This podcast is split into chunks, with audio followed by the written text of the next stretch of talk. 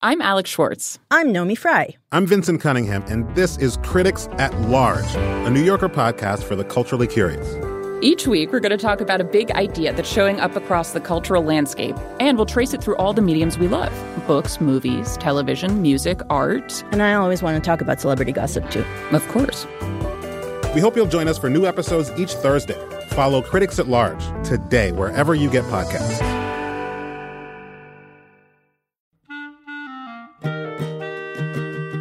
This episode of Livewire is brought to you by Progressive Insurance. What if comparing car insurance rates was as easy as putting on your favorite podcast? With Progressive, it is. Just visit the Progressive website to quote with all the coverages you want. You'll see Progressive's direct rate, then their tool will provide options from other companies so you can compare. All you need to do is choose the rate and coverage you like. Quote today at progressive.com to join the over 28 million drivers who trust Progressive. Progressive Casualty Insurance Company and affiliates. Comparison rates not available in all states or situations. Prices vary based on how you buy.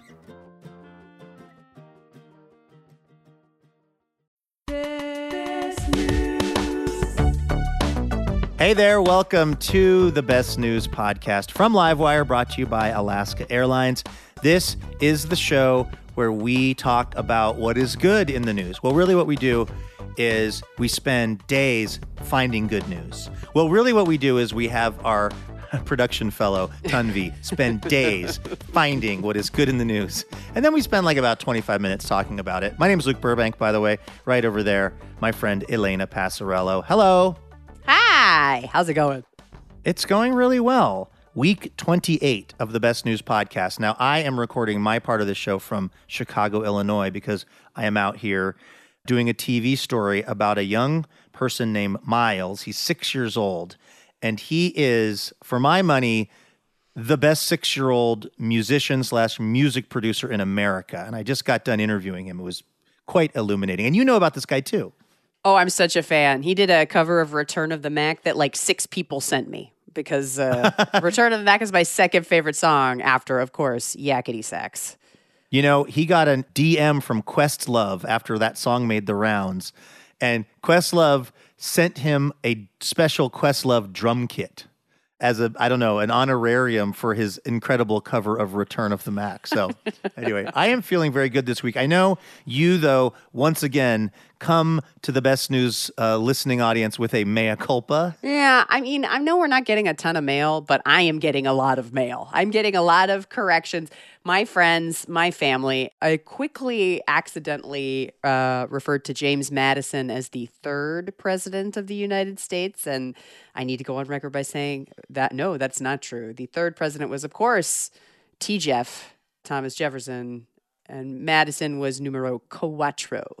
So you were only off by one? I didn't even know either of those people were president. You did. No, I mean, you think I'm kidding, but like, you got George Washington, um, Barack Obama, uh, aviator glasses. That's pretty much what I got. That's my awareness of the U.S. presidents. Do you think our current U.S. president is named President Aviator Glasses? That's not what you've been hearing? Now, in my brain, he will always be called as such Aviator Glasses. I think the fact that you were within one position on James Madison's presidency is truly impressive. Ah, horseshoes and hand grenades.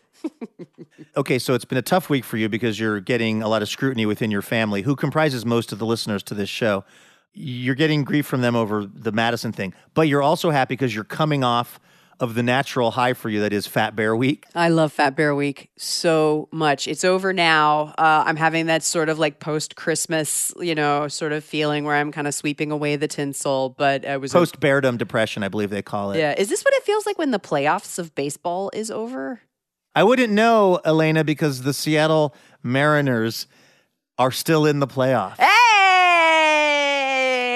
It was all I could do this week to stifle my excitement about how they got there. They they had a an incredibly, incredibly unlikely, statistically improbable comeback a while ago when they were uh, playing the Toronto Blue Jays, and it is still all these days later giving me life. But yes, it is what it feels like. What you're talking about after Fat Bear Week is over is probably what it feels like to me when my sports team that I love is eliminated from competition. Well, I'm glad it's still Fat Baseball Week for you. So for people that don't know, what is Fat Bear Week? Um, the Cat Katmai Nature Preserve just basically sends footage of its biggest, nastiest bears and most beautiful and wonderful bears. They could be male or female.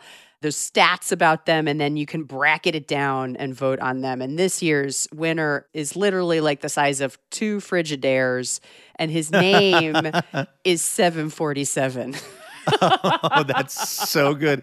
Isn't he like a returning champ or something? I think so. Yeah. He, because He's on Brooks River in Katmai, and he's just always big, and he's always getting bigger. And he eats something like 15 large sockeye salmon in an hour. He's a former champ. I mean, you can't, I don't know, what is the, is he a Federer? Is that a thing?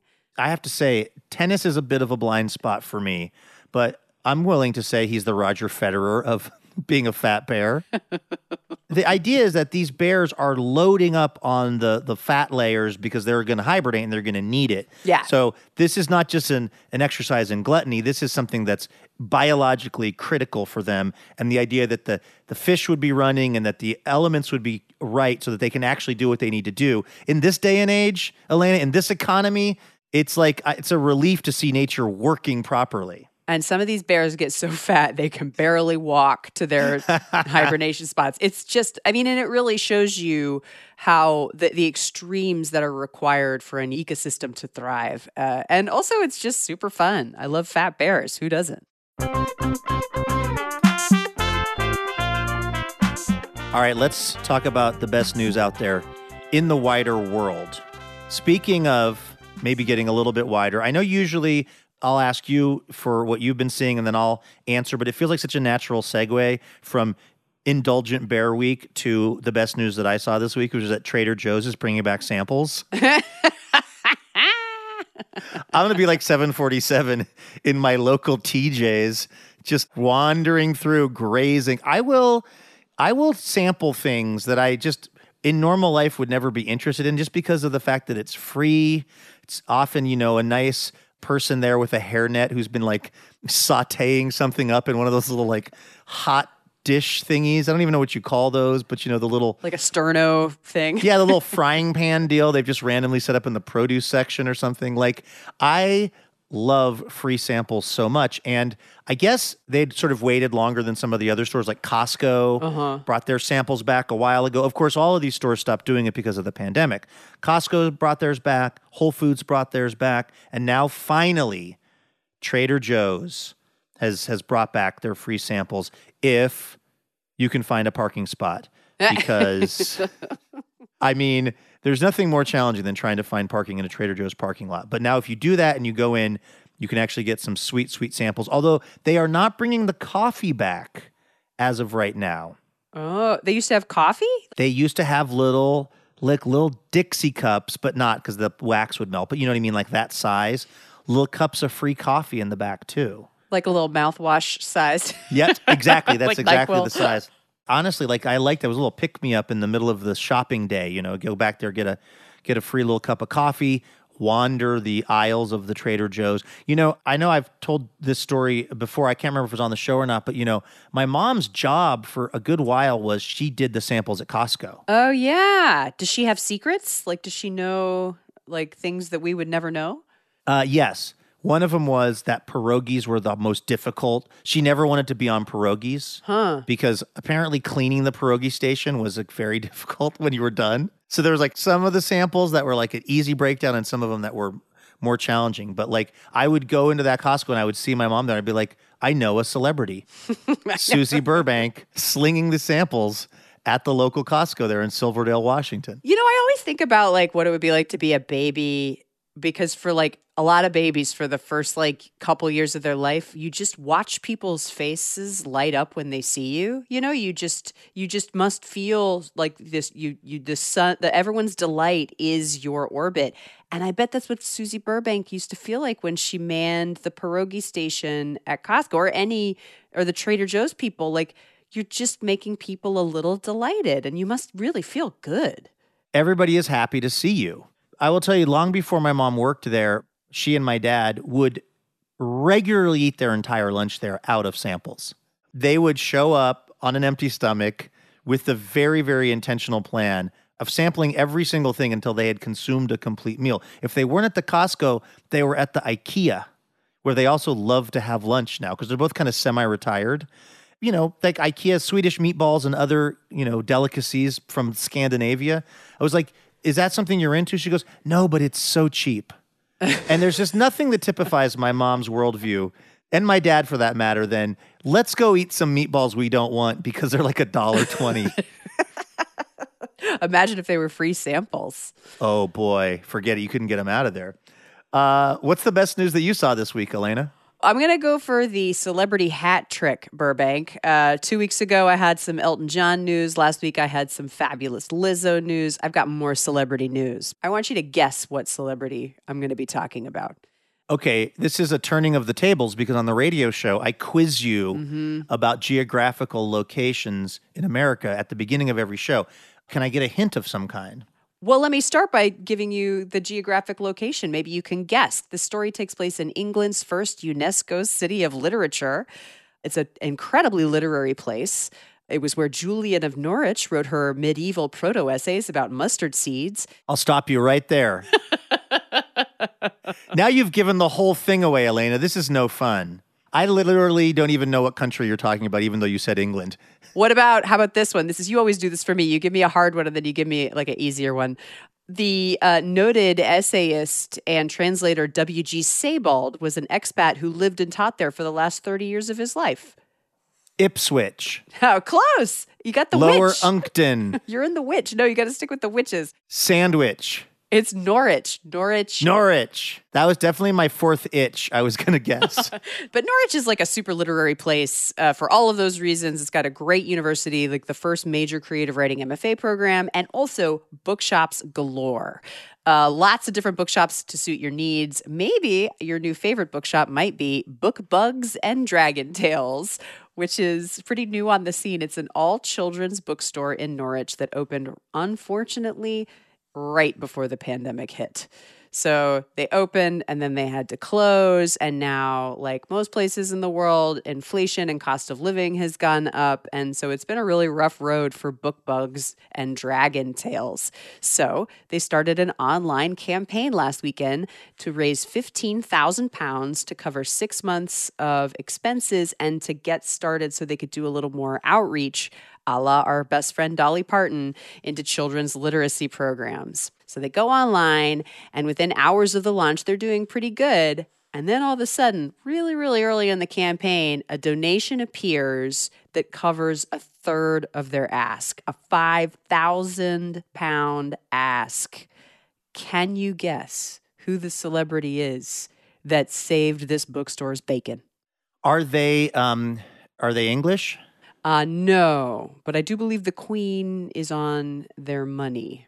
Was it one of the queen's corgis who she left a lot of money to? Yes, it was Pundit the Corgi.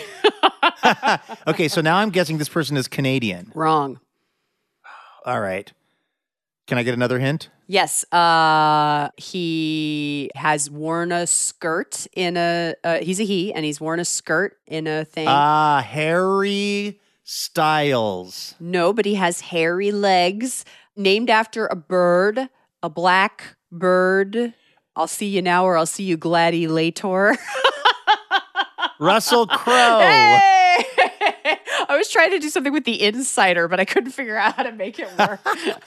You're trying to make a Russell Wigand joke? Why is it that why why does the human brain remember why do I remember the character I don't know if it's Russell Wigand, but wasn't Jeffrey Wigand, I believe, was the name Jeffrey of that character on. The Yep. That's right. Why was my why would my brain remember that much of that information, but not know that Norwich is a place in England? Okay, so Russell Crowe saw that this thing was going on in Norwich and gave him five grand. And it wasn't even like a hello, this is Russell Crowe, worst impression ever. He just was like randomly, maybe through a friend of a friend, saw it on social media, dropped 5,000 pounds, and then it just showed up on their donation Russell Crowe, 5,000 pounds.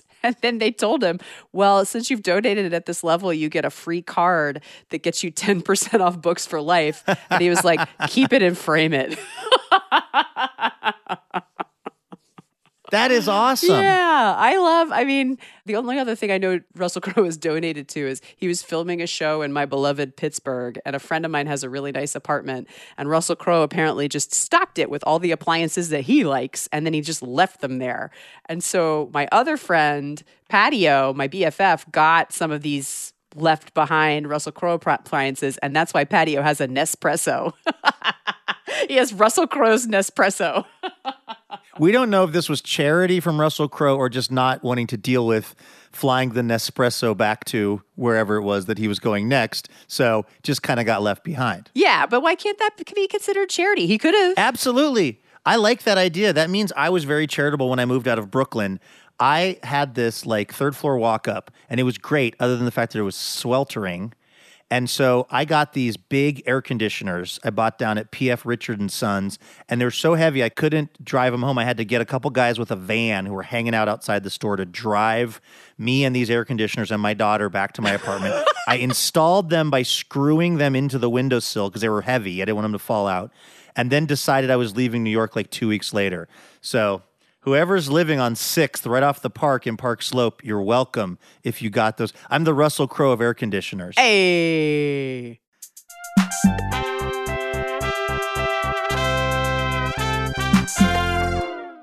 Hey, coming up on the radio show this week, we are going to be talking to Sona Movsesian.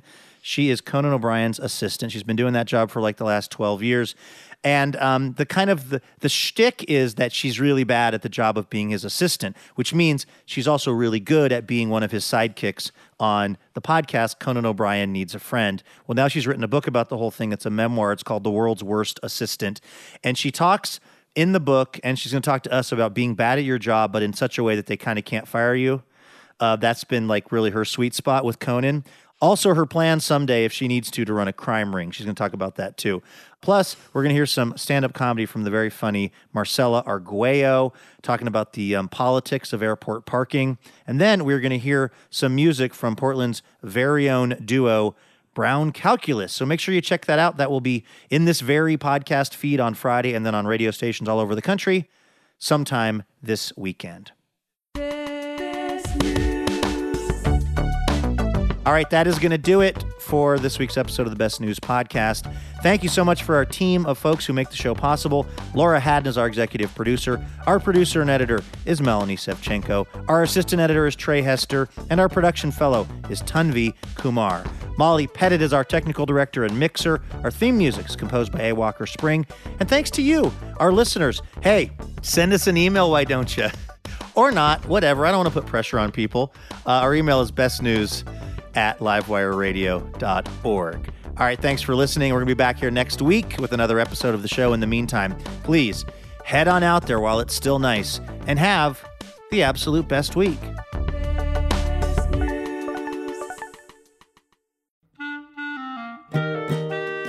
Dear Livewire, when we first met, I was really shy.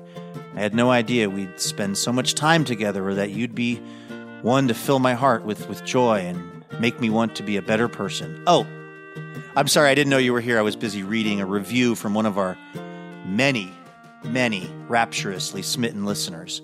Oh, wait, actually, no, sorry. This is from Elena. Anyway, the point is, uh, it would be really helpful if you wanted to leave us a review. Feel free to say really nice things about us, and uh, we'll even read them now and then on the show. So you might hear your review of Livewire read on the program itself. Uh, reviews help other people hear about the show, and then we can keep doing this for a long, long time because we love having this job. Uh, thank you so much. If you've left a review, and if you're about to leave a review, you can go ahead and do it right where you get the podcast.